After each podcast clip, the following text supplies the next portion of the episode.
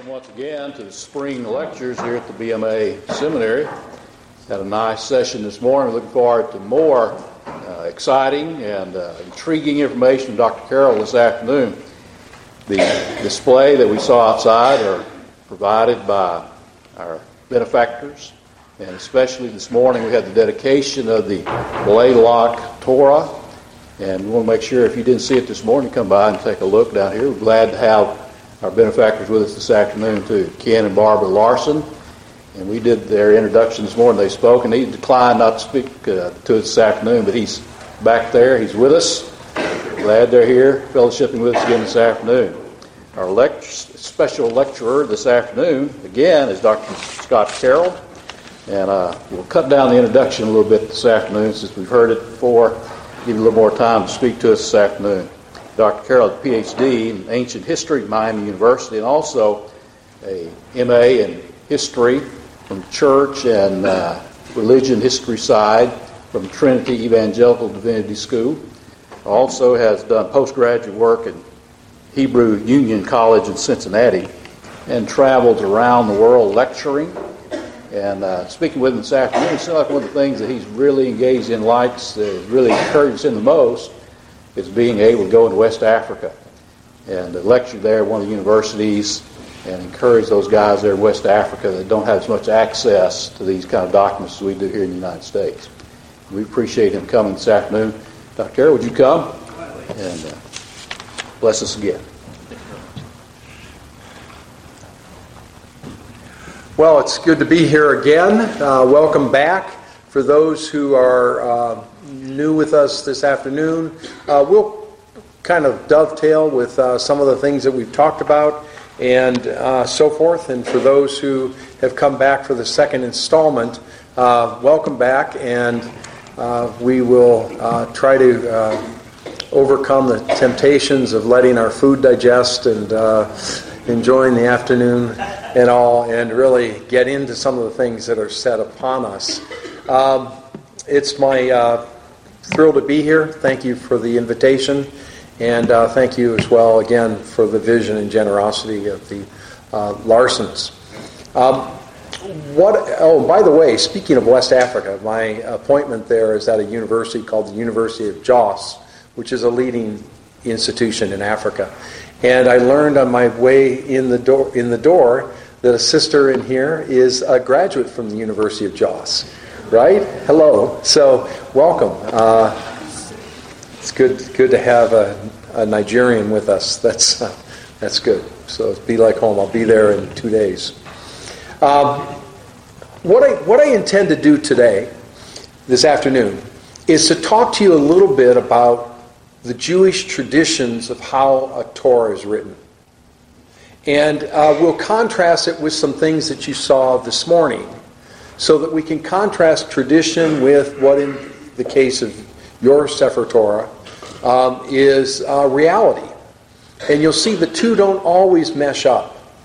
And that's just something to realize and to understand. If I were to ask the uh, regular um, uh, educated churchgoer who'd had some background maybe uh, about Judaism and scrolls and things like that, and ask and say, if a Torah scroll has a correction, an error in it, is it kosher? Can they keep it? What do they need to do with it? And oftentimes someone will respond by saying, no, it should be buried. Sometimes they um, slip up on buried and say burned, uh, which is a, was a tragic mistranslation of a description of Torah scrolls that we had at the Vatican Library, where someone in Italian translated buried, burned. Uh, because I told those of you who were with us earlier that, in fact, it is a tradition amongst Jews to bury Torahs. And we'll talk about how and when that's done um, here. Well, if in fact uh, it's, it is the tradition to bury uh, uh, Torahs that have mistakes, mistakes that are corrected, uh, you would see that yours here uh, has almost 600 in it. But instead, they were lovingly corrected, and it was used for hundreds of years. All right, so a very different mentality. So, what I'd like to do is go through some of these traditions in, that we have from Judaism and tell you what the ins and outs of the laws are, the best that I understand it, and then uh, try to contrast it with the reality of a scroll such as, such as you have. Um, now, uh, that, by way of introduction, I, I'd like to say one of the most famous translations ever done was something called the Septuagint, or sometimes pronounced Septuagint. It's a Greek translation of the Hebrew Bible and was in fact the uh, translation of choice used by Jesus and the disciples. So uh, it's, it's a great thing to see that Jesus and his disciples, oh, they could have used Hebrew, and there are times when their, their opponents are debating them and quoting from the Hebrew, and they're quoting back from the Greek because they want to impact the people who are around them with God's word in the common language. And so uh, the common language in the time of Christ, uh, the street language was Greek. Um, the uh, language within the home was Aramaic, and the language in the synagogue was Hebrew, and the language in Pilate's court and elsewhere was Latin. So they lived in a complicated world. But that said, we actually have a, tra- a tradition of how the scriptures were translated from Hebrew into Greek. And I'm just going to summarize that very quickly to get at a point here. It's called the Letter of Aristeas, and it contains some things that are true, and it contains some things that are fictionary. Um, in this story called the Letter of Aristeas, uh, it, it gives an account of how 70 translators were given portions of either the entire Old Testament or the Torah. Uh, there's debate on that, but they were put supposedly in Pharaoh's lighthouse, one of the seven wonders of the uh, ancient world, and they all translated in isolation, and they came out 70 days later, and they compared the translations, and they were all identical. Now, that's a tradition. And we create these traditions around God's Word, and it's the same thing is done with modern translations. Uh, the same thing is done by, by people well meaning with the King James Bible.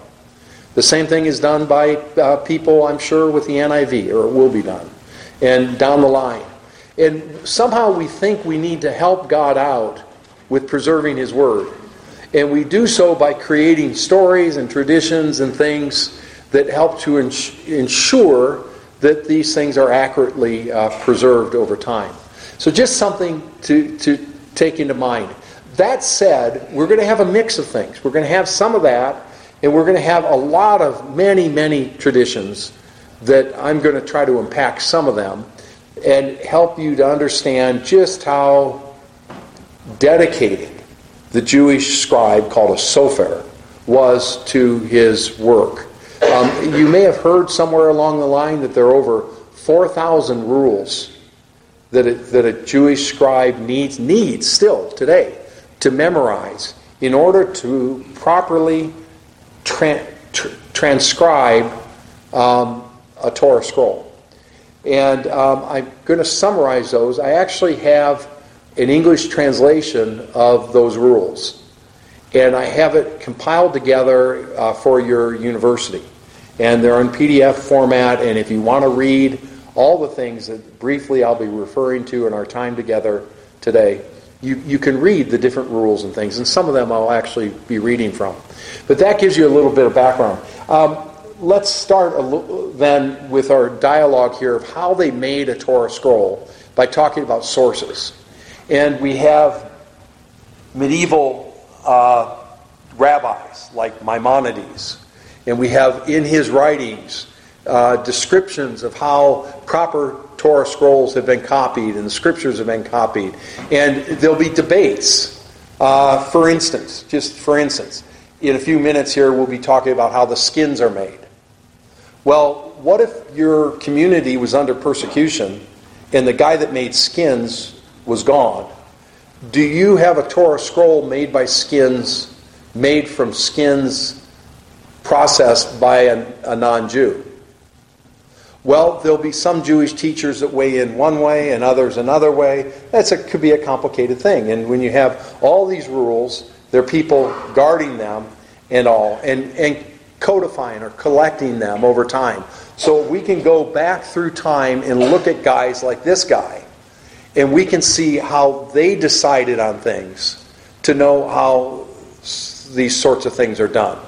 Um, uh, there are also written sources, rule books on how to, and the one that I'm using is the one on the left uh, from 1835. And it's, it's not a n- new collection of rules and regulations, but one that has taken all the early traditions and has tied them together. And so this is the one in translation that's provided for your curiosity, if it's uh, something of interest to you. So when we're talking about what I what I'm getting my stuff from, it's coming from primarily from this rule book over here, but also from traditions.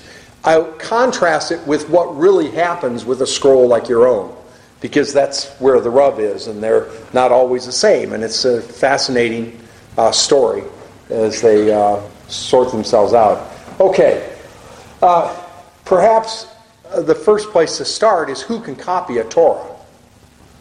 And by the way, I'm limiting my brief discussions just to the Torah, but there are other religious writings that the Jews have, many of them, and they all have their own rules and regulations. But it starts with the Torah. And so a person who works with the Torah also works with writing these other things, from marriage contracts to uh, scriptures for your doorpost to scriptures for prayer. I mean, there are all kinds of things that all have their own regulations. The Torah, other books of the Bible written on scroll in scroll form. We'll talk about those today.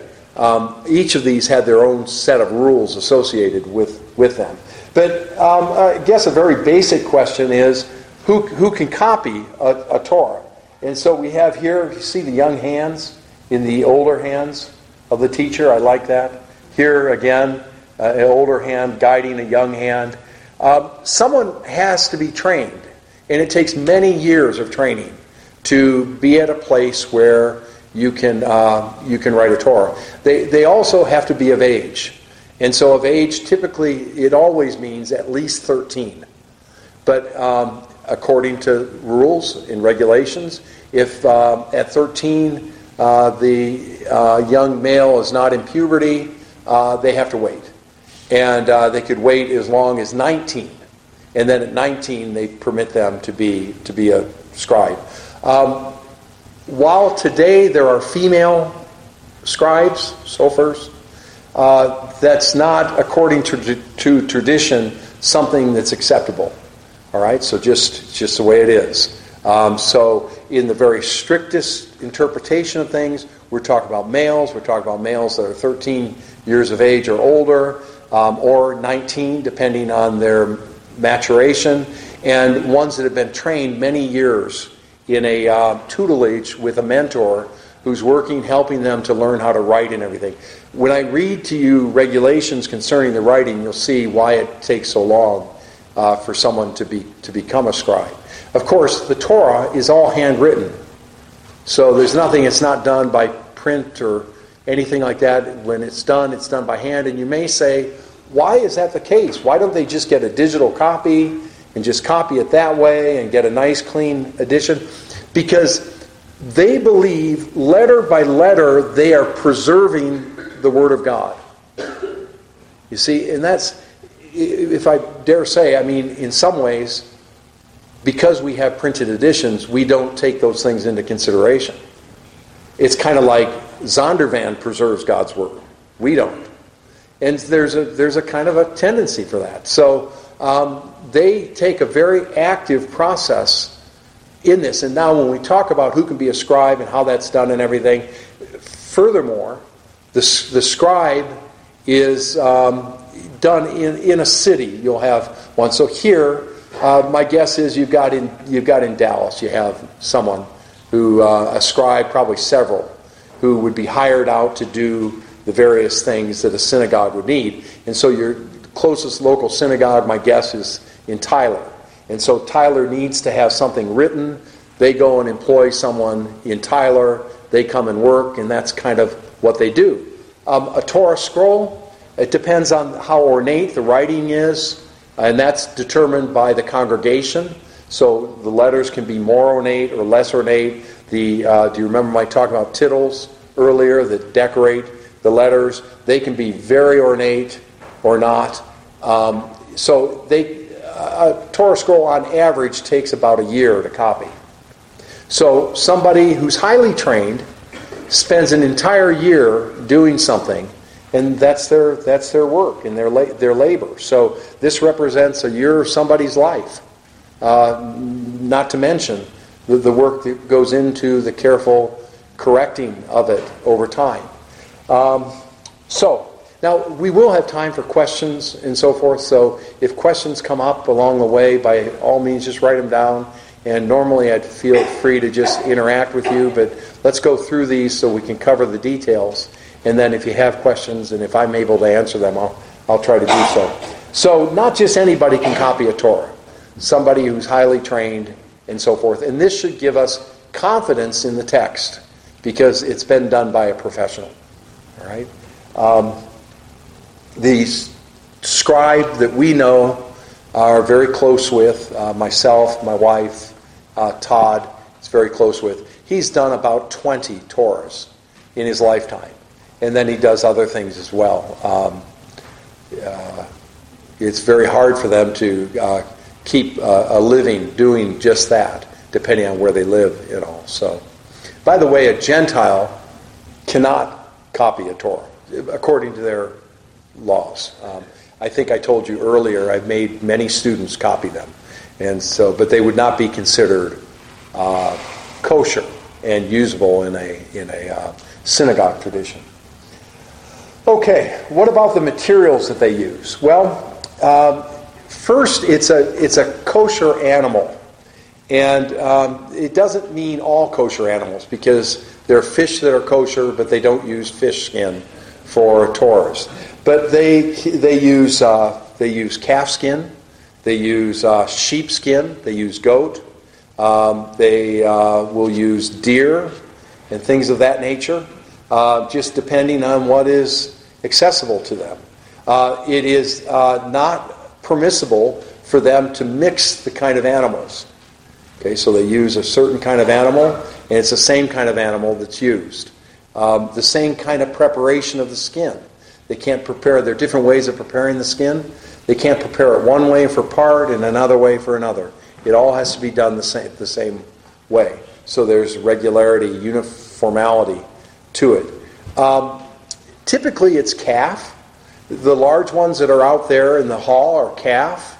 Uh, the very small one is on uh, is on lamb skin or sheep skin.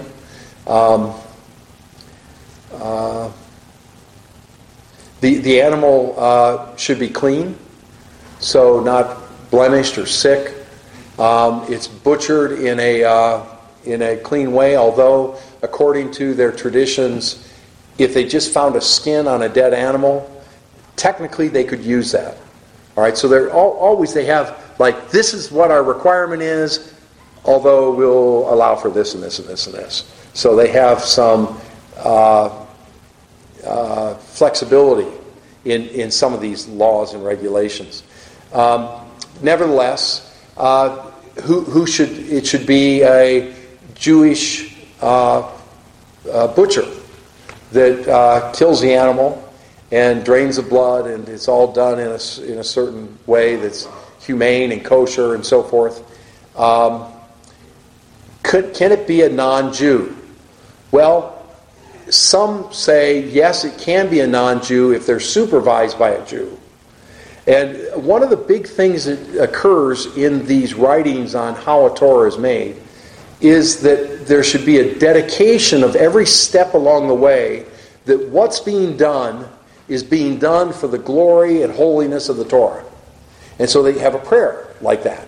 And so every aspect along the way, and that includes the uh, killing of the animal and the preparing of the skin and everything. So it's pretty hard to have a Gentile go through that in a, in a meaningful way. So there has to be some kind of supervisor who can pray those things and make sure that the skins are done properly and right and prepared right. And what they do after their skin, and by, by the way, I mean, you come from ranching country around here.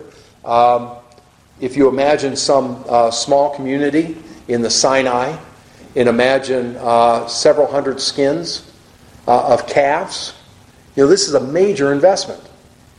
So uh, this is a this is something that's a, a big investment that a community's made to have the the resources to be able to produce a, a Torah. Um, so we have the uh, preparation of the skins. The, the skins are taken. They're uh, they're put in lime. Uh, they uh, the the hair is taken off of them. They're put on a rack. Uh, it's a process that takes about a month. Yes, I had my students do this several times.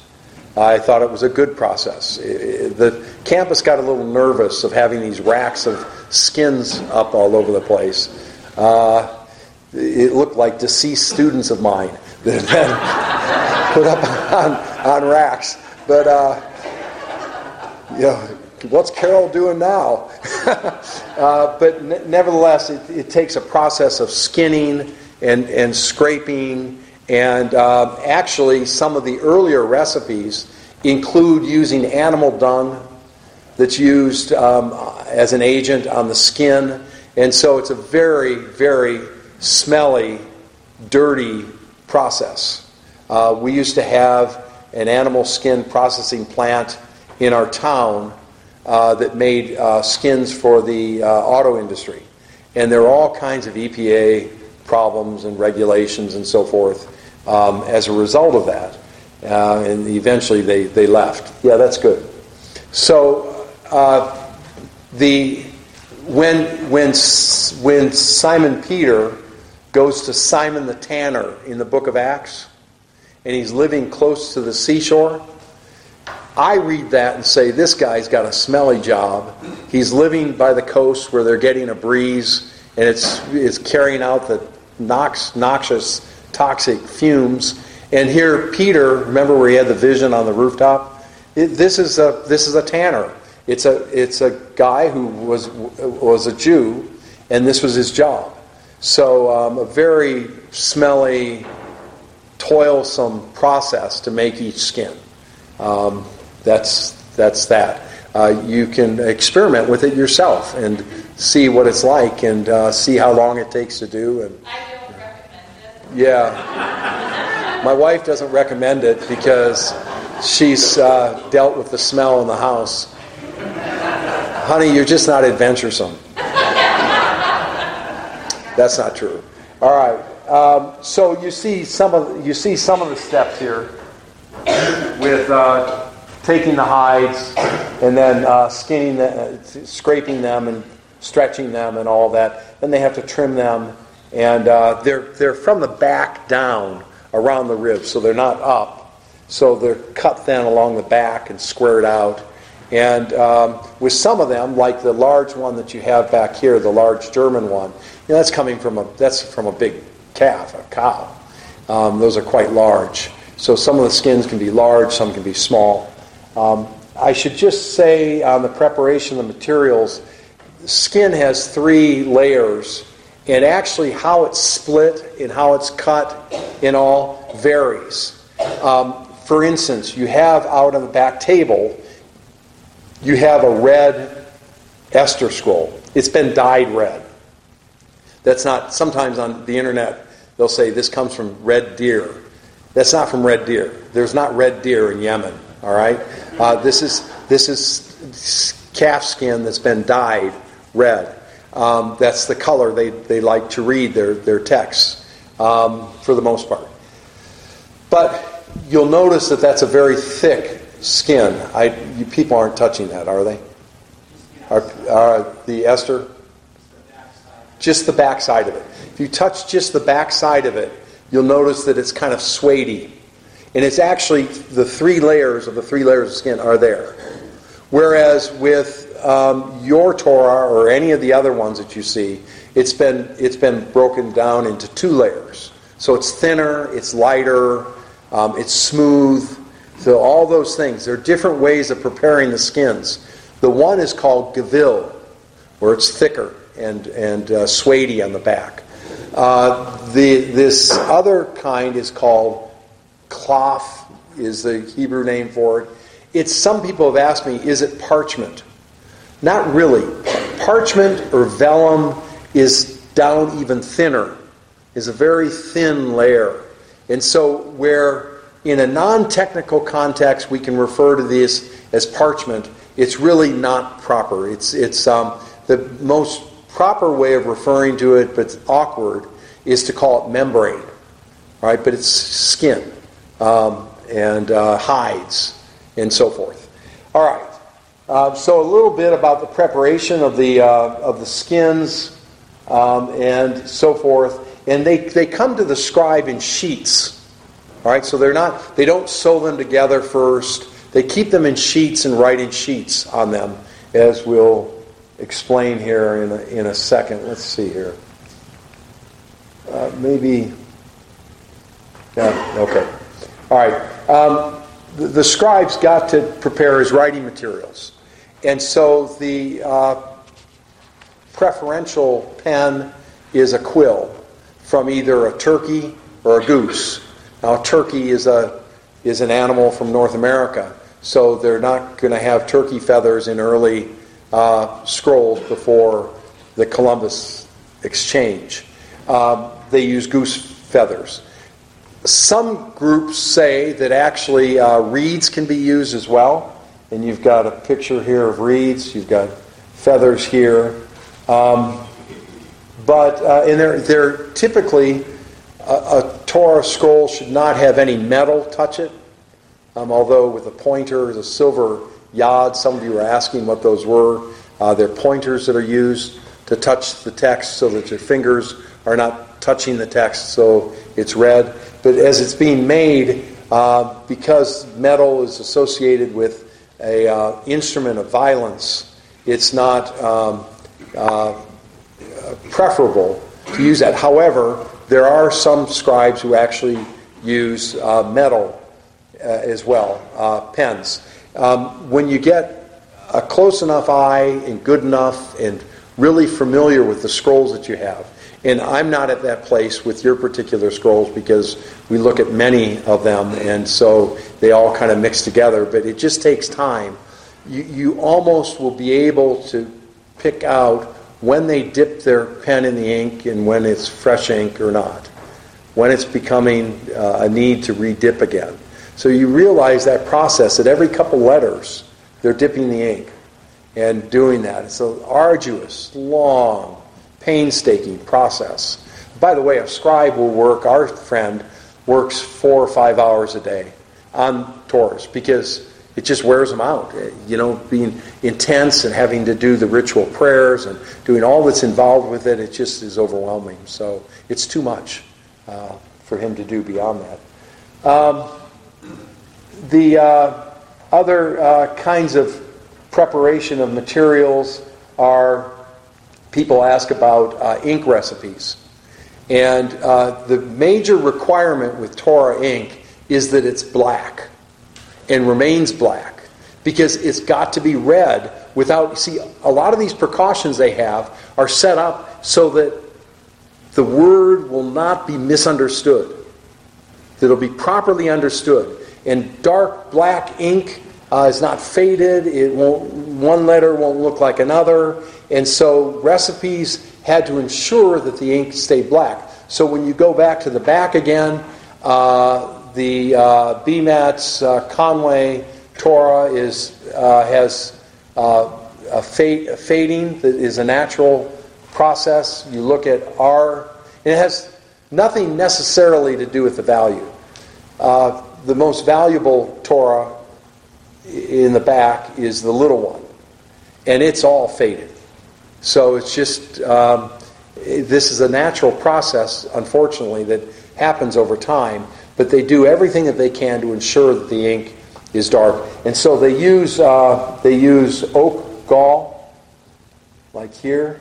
These are so attached to, do you know what they are? They're little balls that are attached to oak leaves, and they're made by like uh, insects uh, laying their eggs in them. And they take these and they boil them, and they extract from them a, a liquid.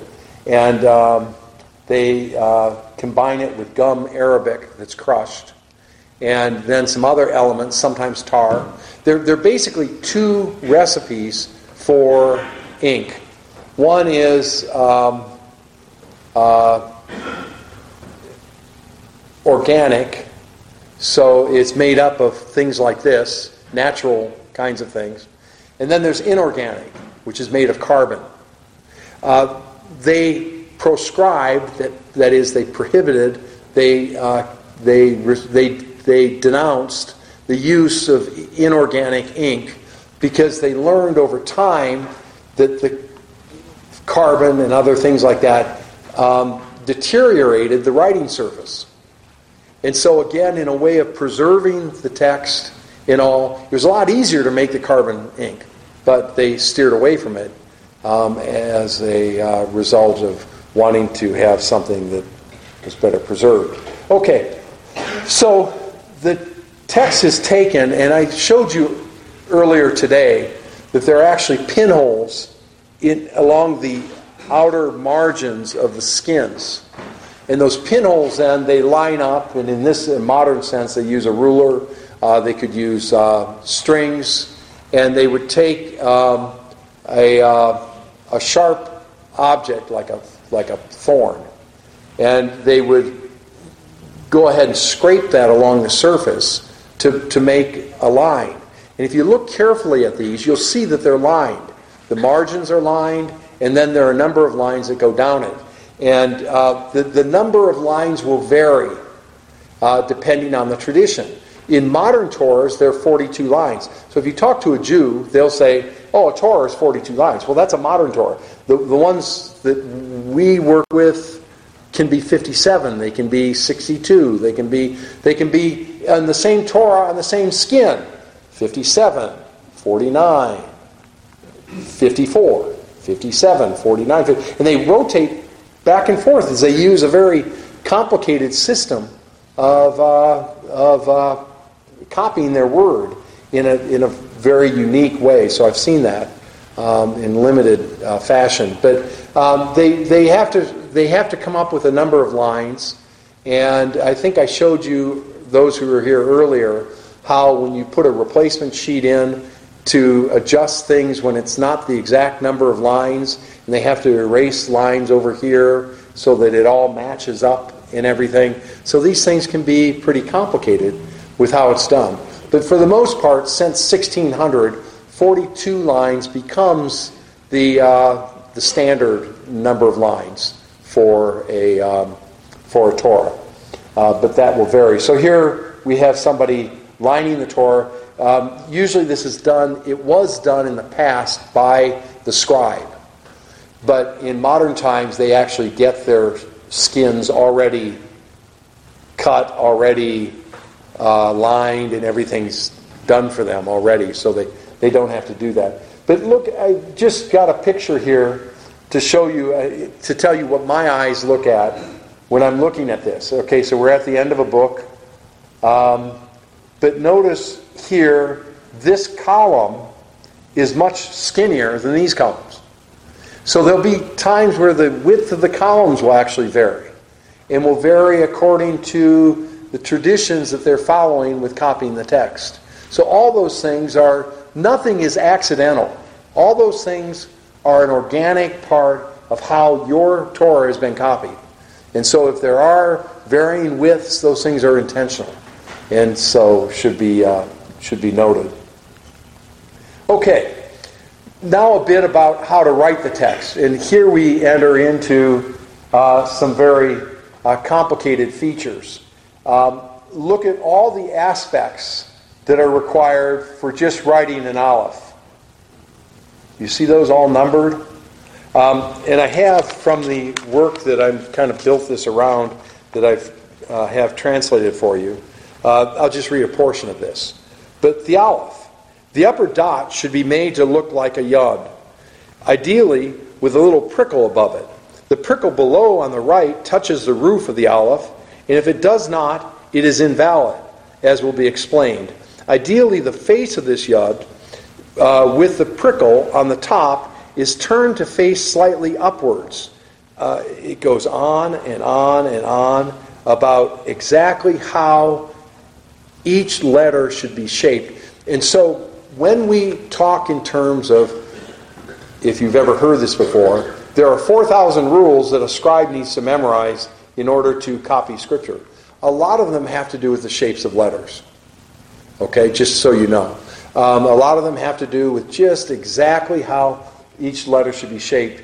And you might say, and by the way, they don't always follow those traditions. So this letter has a very unique shape to it.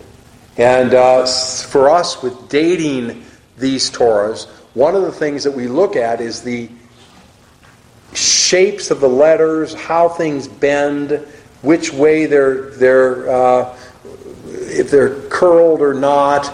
And uh, this sort of stuff was really um, uh, outlawed by rabbis after 1600. And so we, we look at this sort of this sort of uh, stuff.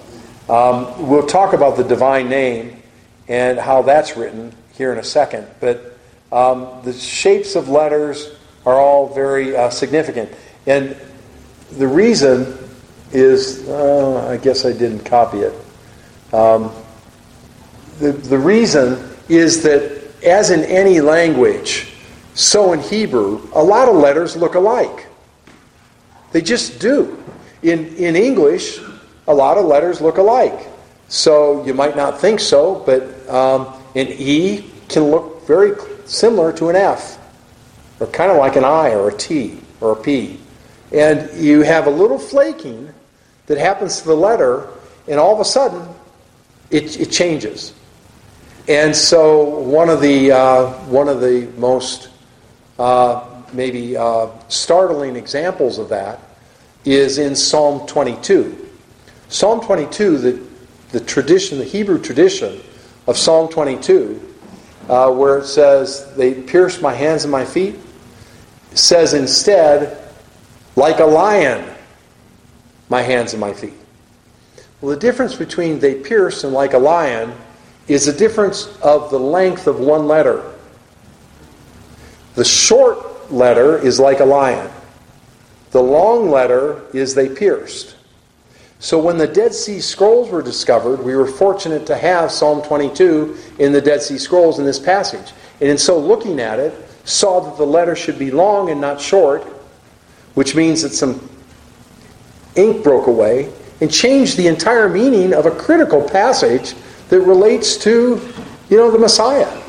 And so, in fact, it should read, They pierced my hands and my feet. But the difference in the scripture is a difference of a tiny letter, two letters that look alike, and the, their length, uh, differentiating them. So these things were very important, and the rules about how letters were copied were very important, so nothing would get mixed up. Um, other rules and regulations about letters is that they can't touch. Now, you might think that can be uh, easily done. Actually, the uh, standard distance between letters is this small yod, and uh, that's the uh, distance that should be between them. So you might think, uh, how should they uh, touch? But what happens when you're working with ink and a quill, you get blobs of things and the stuff touches. And so there are certain rules about how you can cut things or when you have to erase them and all that's done. When we talk in terms of your Torah having 580 corrections in it, many of them are just letters, shapes of letters being exact, and so forth. Um, although, happily, there are other things that make it very interesting and all. And it all makes it so that it's accurate and can be read with confidence. All right. Um, a bit about the divine name. Um, there there are a number of names for God in Scripture. Uh, the adjectival attributes of who God is do not count in these categories. They're just the names for God. When a scribe encounters the name for God, they're supposed to deliberately pray, according to this text, deliberately pray and commit the writing of the name for God to his glory and to the glory of the Torah being copied. So they had to be very precise about it. Um, And that was any name for God, not just Yahweh, but any name at all. Now, you may know that with some scribal traditions with the Dead Sea Scrolls and later, they didn't even write the name Yahweh, but put in reverence uh, four dots for the name, the tetragrammaton. Um, so you have these rules. Have you ever heard the rule that a scribe should bathe himself before writing the divine name? Or change the quill that he's writing with and things like that? There's no evidence of changing quills at all from this collection of rabbinical tradition. So I would say to you that probably was a tradition, but not one that was accepted. The bathing one is actually mentioned in this, this work. But they mention it by saying some scribes who are seen as being very overly religious will write a sheet and omit God's name everywhere where it exists. And then we'll go and take a ritual bath in a mikvah. And then come back in and write the names for God. But this guy says that's not to be preferred because the ink's not the same when that's done and it doesn't look right and it's not befitting of God. Um, my point is, based on the source that I'm sharing with you, it wasn't the acceptable tradition to take a bath before writing the name of God. All right, so that's another tradition that we hold to. Have you all heard that before? How many of you raise your hand, please? A whole bunch of us have heard that before. It's just not part of the tradition. And I've not seen in any man, I've only seen one Torah scroll of 10,000 where it appears like maybe there was a change in the uh, quill for God's name. By the way, some ink recipes included gold flakes. And I've seen a scroll that actually has speckles of gold in it in order to glorify the word and everything. Isn't this interesting? All this stuff. It's uh, so um, uh, with with the name for God. Uh, there was great reverence that was taken. That's without question. Um, I have asked my scribe friend uh, his name is Daniel, um, if he does this kind of mikvah uh, ritual bathing stuff, and he said no. He will in the morning before writing, but it's not something that he does. Um, with writing the name for God, you can't dip your ink in fresh ink and start writing his name. They had rules like that because you could get a blob of ink and it would mess things up, and then, you know, so instead, you should be writing from another letter or start writing on a side sheet of paper and then and then write the name. So they had regulations about how and when you could write the name for God. But it's all done with great with great reverence. Um, and you know, there, I think I showed you from your own Torah that in the patch you had the name Yahweh in the patch. So there are times where they say you can't have that, but then you find in a scroll they did do it. You know, so you you've got this irregularity of it's kind of like uh, the difference between uh, what you say and what you do. Uh, are not always line up. And then you ask the question, why do they then say they do these things if they're not doing it? And I think it goes back to that original letter of Aristeas where we want to protect the care with which we're copying the word because of what's going on. And we create around it traditions which may or may not be followed. Um, and at the end of the day, we don't need them because these people were invested in what they do, did to make sure it was right as they worked together as a community. So here you have the divine name, and obviously a mistake here. And um, you know this is part of a part of a scroll. Um, here you have uh, the divine name, and you've got some kind of scribal mark beneath it for something. Um, here you have just an example of divine name and Elohim here.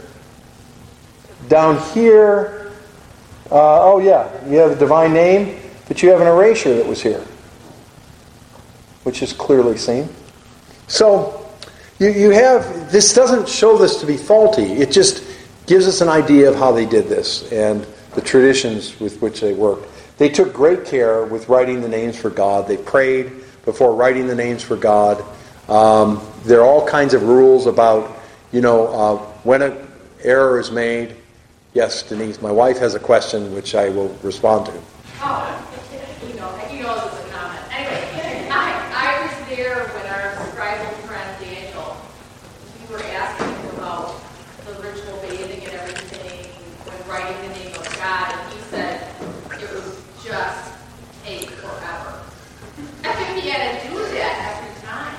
Yeah.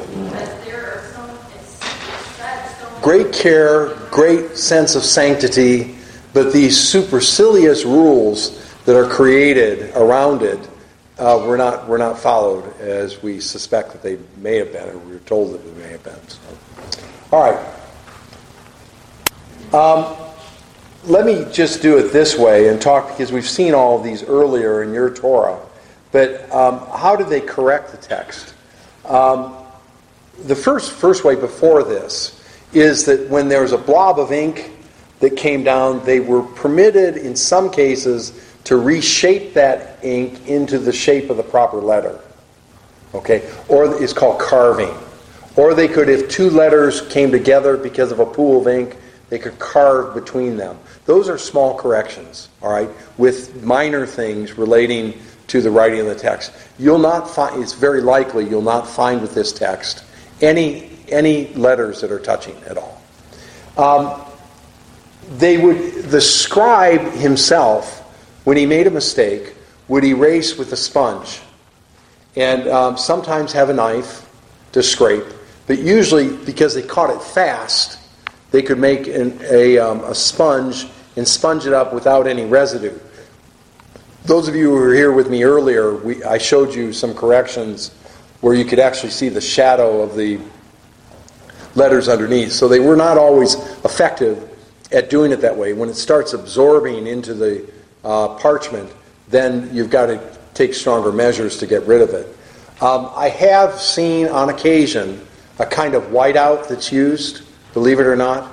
Um, so we've se- seen that along the way, believe it or not.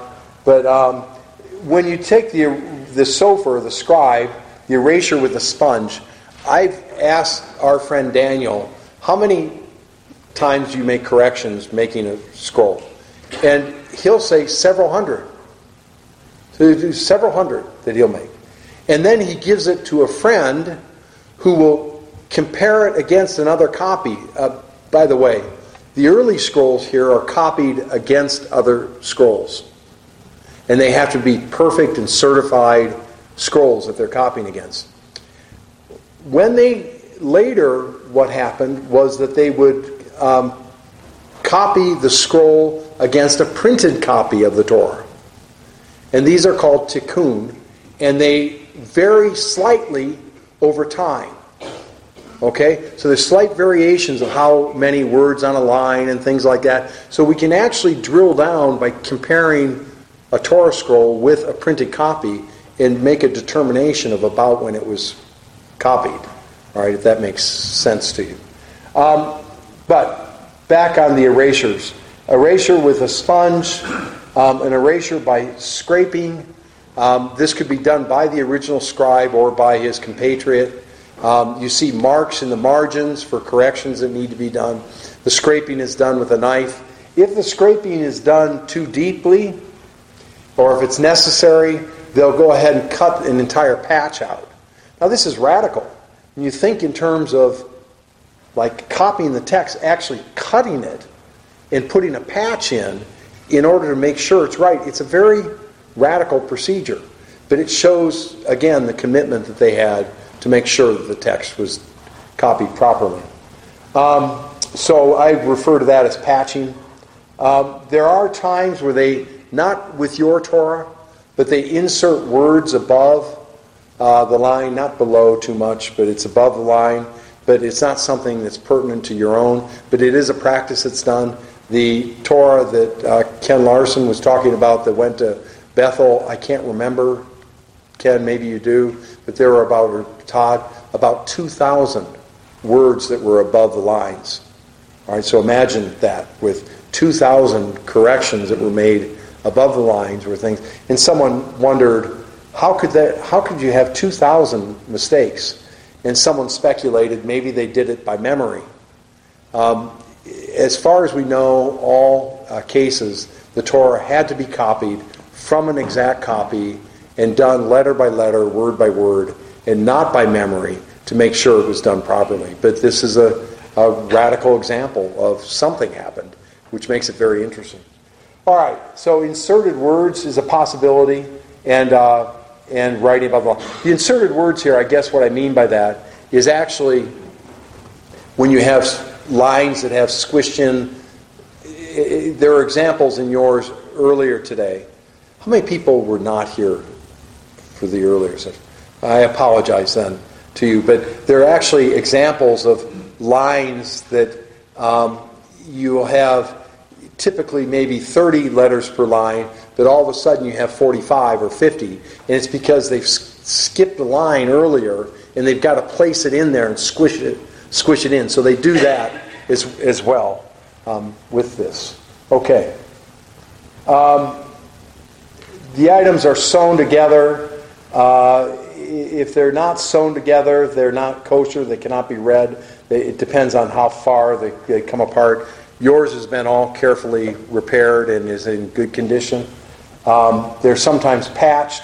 They have to be sewn with animal sinew, so animal gut, uh, like a tennis string. Uh, the fact of the matter is, though, I've seen some sewn with yarn, sewn with um, uh, basically whatever they had at hand in order to make sure they could use it.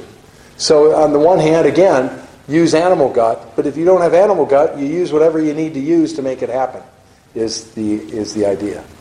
All right.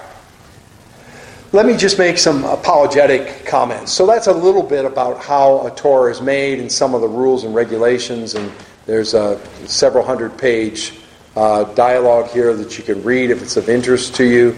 Um, I've tried to contrast it a little bit with your own Torah.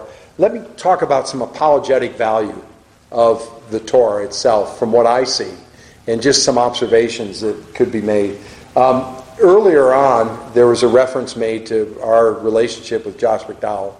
Uh, I was in his uh, boardroom, and Josh was talking about how the Bible's been preserved, and talking about Jewish scribes and this sort of stuff. And I just rolled a German Torah out on his board table and said, Josh, come over here and look at this and his eyes opened up like pie, pie pans, and he saw that there were a number of corrections that were made, and this was part of the tradition of this, and he realized it, and it helped him immediately, without saying a word. He had a completely new appreciation for how God has worked to preserve His Word, not through magic and voodoo and you know folklore and stuff like that, but for real people working together, making sure it was right. You know? So, uh, yes, people who are committed to the text itself, but at the same time, a lot of practical elbow grease uh, by people uh, working to try to make sure it was right. Um, so, I, I, would start by saying there's, you should take away from this that there was a great care with the writing of the Torah. And um, that should give us great confidence in the word itself. It was done by professionals, done by people who were pious and who took great care in what they were doing. And I've told you some of the traditions surrounding that. Um, there was great care with the corrections. So when a Torah was copied, as it was being copied, the guy copying it made corrections. Then he gave it to someone else, and the someone else, if he made several hundred corrections, he tells me his friend made half as many again. So they've made hundreds of corrections between the, the two of them to make sure it's right and can go to a synagogue. Nowadays, they even send it to a computer for computer analysis, and it finds mistakes uh, in shapes of letters and things like that. But still, so you've got this kind of enterprise going on, and what we learn from a Torah like your own is that that continued on. As they read it, they found that there were minor things with it that needed to be corrected and so forth. And that these minor corrections were made, they had 30 days to make them. They made them, they were serious about it. They wouldn't go and bury something that they've spent this much money and time preparing. Uh, the, there is a tradition that if a Torah scroll has four mistakes in a column, that it, it should be put away. Unless it has a column that has no mistakes. So it has a column that has no mistakes. You go ahead and correct the ones that have mistakes. So very practical about it to make it happen and working together and, you know, to produce by means of the community to produce a text that you can 100% rely upon. All right. Um, this comment here about exemplars with apologetic consideration. They were copied from the very best copies. All right? Um, always. Let me make a comment here, just in passing for you to think about. You, you have all heard people criticize the Bible by saying it's come down to us like the game of telephone, where I say something to you and you say something to him, and we go all the way down the line so that when it comes back to him, it's been terribly changed. And that's how the Bible has been terribly changed over time. Have you heard that before? All right. Um, let me make some observations about that in relationship to the Torah scroll, how the Torah scroll can teach us otherwise. All right, the first observation I'll make is that before I went to high school, I was expelled from three schools. Now the reason that's important was that they went all the Catholic schools, and um, we would play the game of telephone, and I would sit in the middle and drastically change whatever the nun had said. And she would wonder how that happened by the time it got back to the nice boy sitting in the front. Um, okay, look, the first thing to note is that the Bible was transmitted by people who wanted to make sure it was transmitted right, not by malicious sixth graders, all right? Um, the second thing is we have um, 100 people in here and uh, the, some, you look at that and say, yes, yeah, something would be corrupted over time. This Torah was read for 300 years. Um, 300 years before, its exemplar came from one that was 300 years old. Its exemplar came from one that was 300 years old. You're back a thousand years and you've only gone through three people. Oh, it changes, it changes the dynamic a little bit. Um, another, another aspect is if I said to you, I'm going to pass around the group here, I'm going to whisper something in your ear, and we pass it around. And then I'm going to shout in your ear, and you pass it around. And then I'm going to have it written, and you're going to copy it. And it's going to be copied around the room. And then finally, I'm going to have it copied, but you're going to copy it one letter at a time. That's how the Torah came to us. That's how Scripture came to us. It was copied a letter at a time with people praying over it. So I, I defy that kind of mentality that says somehow the Bible's been corrupted over time because it's been passed along through this game that's done. It completely misunderstands the, the whole scribal tradition, how things were done. So um, I would have you to keep that in mind and remember that the next time you hear a criticism like that or someone comes up with something like that so you can offer to them um, a reason for the hope that lies within you uh, with regard to that. And then finally, um, this whole issue of changes that are made. Um, I, I, don't see these things as a negative. I, I, think you can see that now. I see the changes that are made of, a, of an extraordinarily positive piece of evidence that shows the commitment the people had to make sure that the word has come to us um, without any kind of error whatsoever. I can, I can assure you that your Torah is 100% accurate. But it's 100% accurate because of the commitment the people have had not only to write it and to correct it and to check it and all of that, but to check it along the lines as it was read in synagogues and people listened carefully to the text. Today we don't do that anymore. Again, it's, it's Zondervan that preserves the word for us. We trust these things without being engaged with them because of the printed process. Um, I, I, let, me, let me add one other footnote to this, and we'll see if there are questions, and we'll end. But um, another footnote is that it's commonly asserted, especially with the Torah, the Pentateuch, that it was written by a number of people over a long period of time where phrases were exchanged and sections were changed and stuff was done and it was adjusted around and everything else. Um, I told many of you, uh, the ones who were here last time, I had people, my students, copy scripture, copy scrolls and texts. If I went into them after they had been laboring on it for several months and said, Oh, by the way, every time you have this phrase, I want this, and every time you have that, I want this, and I want you to change this over to here, and I want this done, it, they would kill me with their pens. It, it can't, they would martyr me. It, it, it, can't be done, it can't be done. You see, we look at the period of written text transmission as a period of fluidity and potential error and all. I look at it quite differently. I look at it a period where things are solidified and they're checked in a way where they're structured by columns and by rows and uh, in, in, a way that can't be adjusted that way. And I, I think that some people who have come up with these assumptions have not worked with real manuscripts to see how they're written and how they're preserved.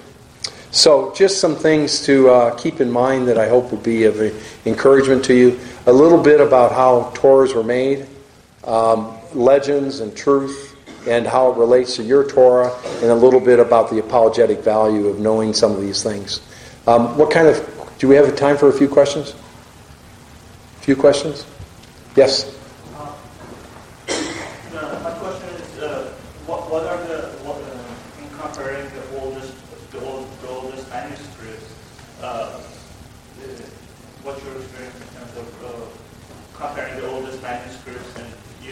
Right. I, based on my understanding, the older they get, the better they are in quality. Correct. Yeah. The the um, the point is that when you're comparing a number of texts, the closer you get to the source, uh, the the more reliable it is. Um, but by the time that we have these sources, it's been over a thousand years of careful traditions of copying the text, and these things are very well established by the time of the Dead Sea Scrolls and then medieval manuscripts down to your Torah here. And we can actually see a, a line of tradition that is the same, not only in text, but actually in how they copy it with large letters and small letters and this and that and everything else. They're following a tradition that is several thousand years old and uh, is one that's uh, trustworthy. Uh, getting back beyond that is uh, the question is whether it's uh, possible at all. So right now, the earliest that we can get back is quite remarkable. Would be the Dead Sea Scrolls and how they compare and overlap. Um, it's now the only complete biblical manuscript of the Dead Sea Scrolls that we have is the scroll of Isaiah, the great Isaiah scroll. When it's compared with um, a, a codex called the Leningrad Codex from 1000 AD, so about 1100 years later, when it's compared, there are 677 differences. I'm just telling you the truth. That's less than 10 a chapter. And most of those are spelling changes, word order, and things like that. None of them are significant in any way to have any bearing on major doctrinal things and all. And some are updated words, um, clarification with words, and things that help us with the translation. About one a chapter. So the point is, it's remarkably transmitted in, in a way. It would be deceitful for me to tell you, oh, they're all the same. It's the same, because it's not. But this is how it's been preserved, and we have every reason to be confident in it as a result. Yes? The red Esther scroll, I'm assuming the red was dyed. Yes. To the writing of the itself. Yes. Scroll of, of Esther itself. Yes. Well, they don't do, because they don't switch like white, um, they do have white that's made the same way. And sometimes I've seen red and white, but they're not like this white where this is a different process. Um, but they actually usually will replace it with a red panel. So.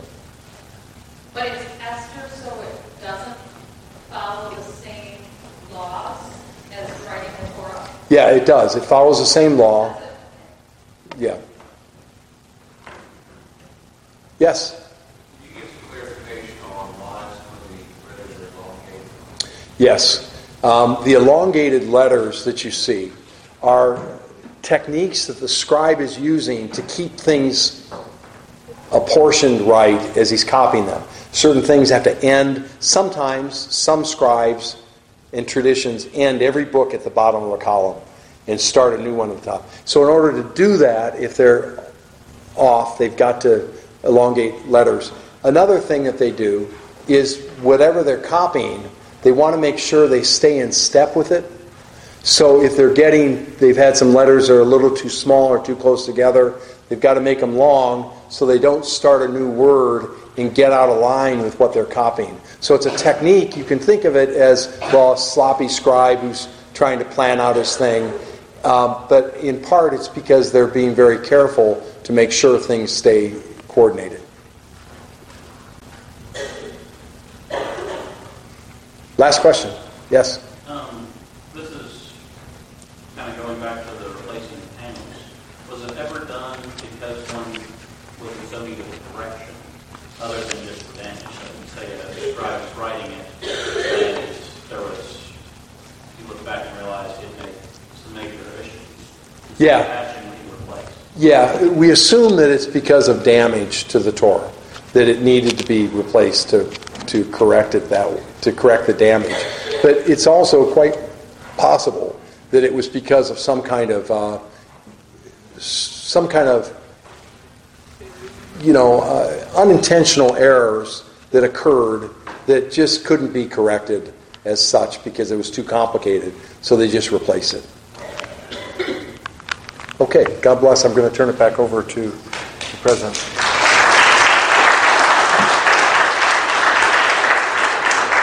Thank you, Dr. Carroll. Let's stand together as we dismiss.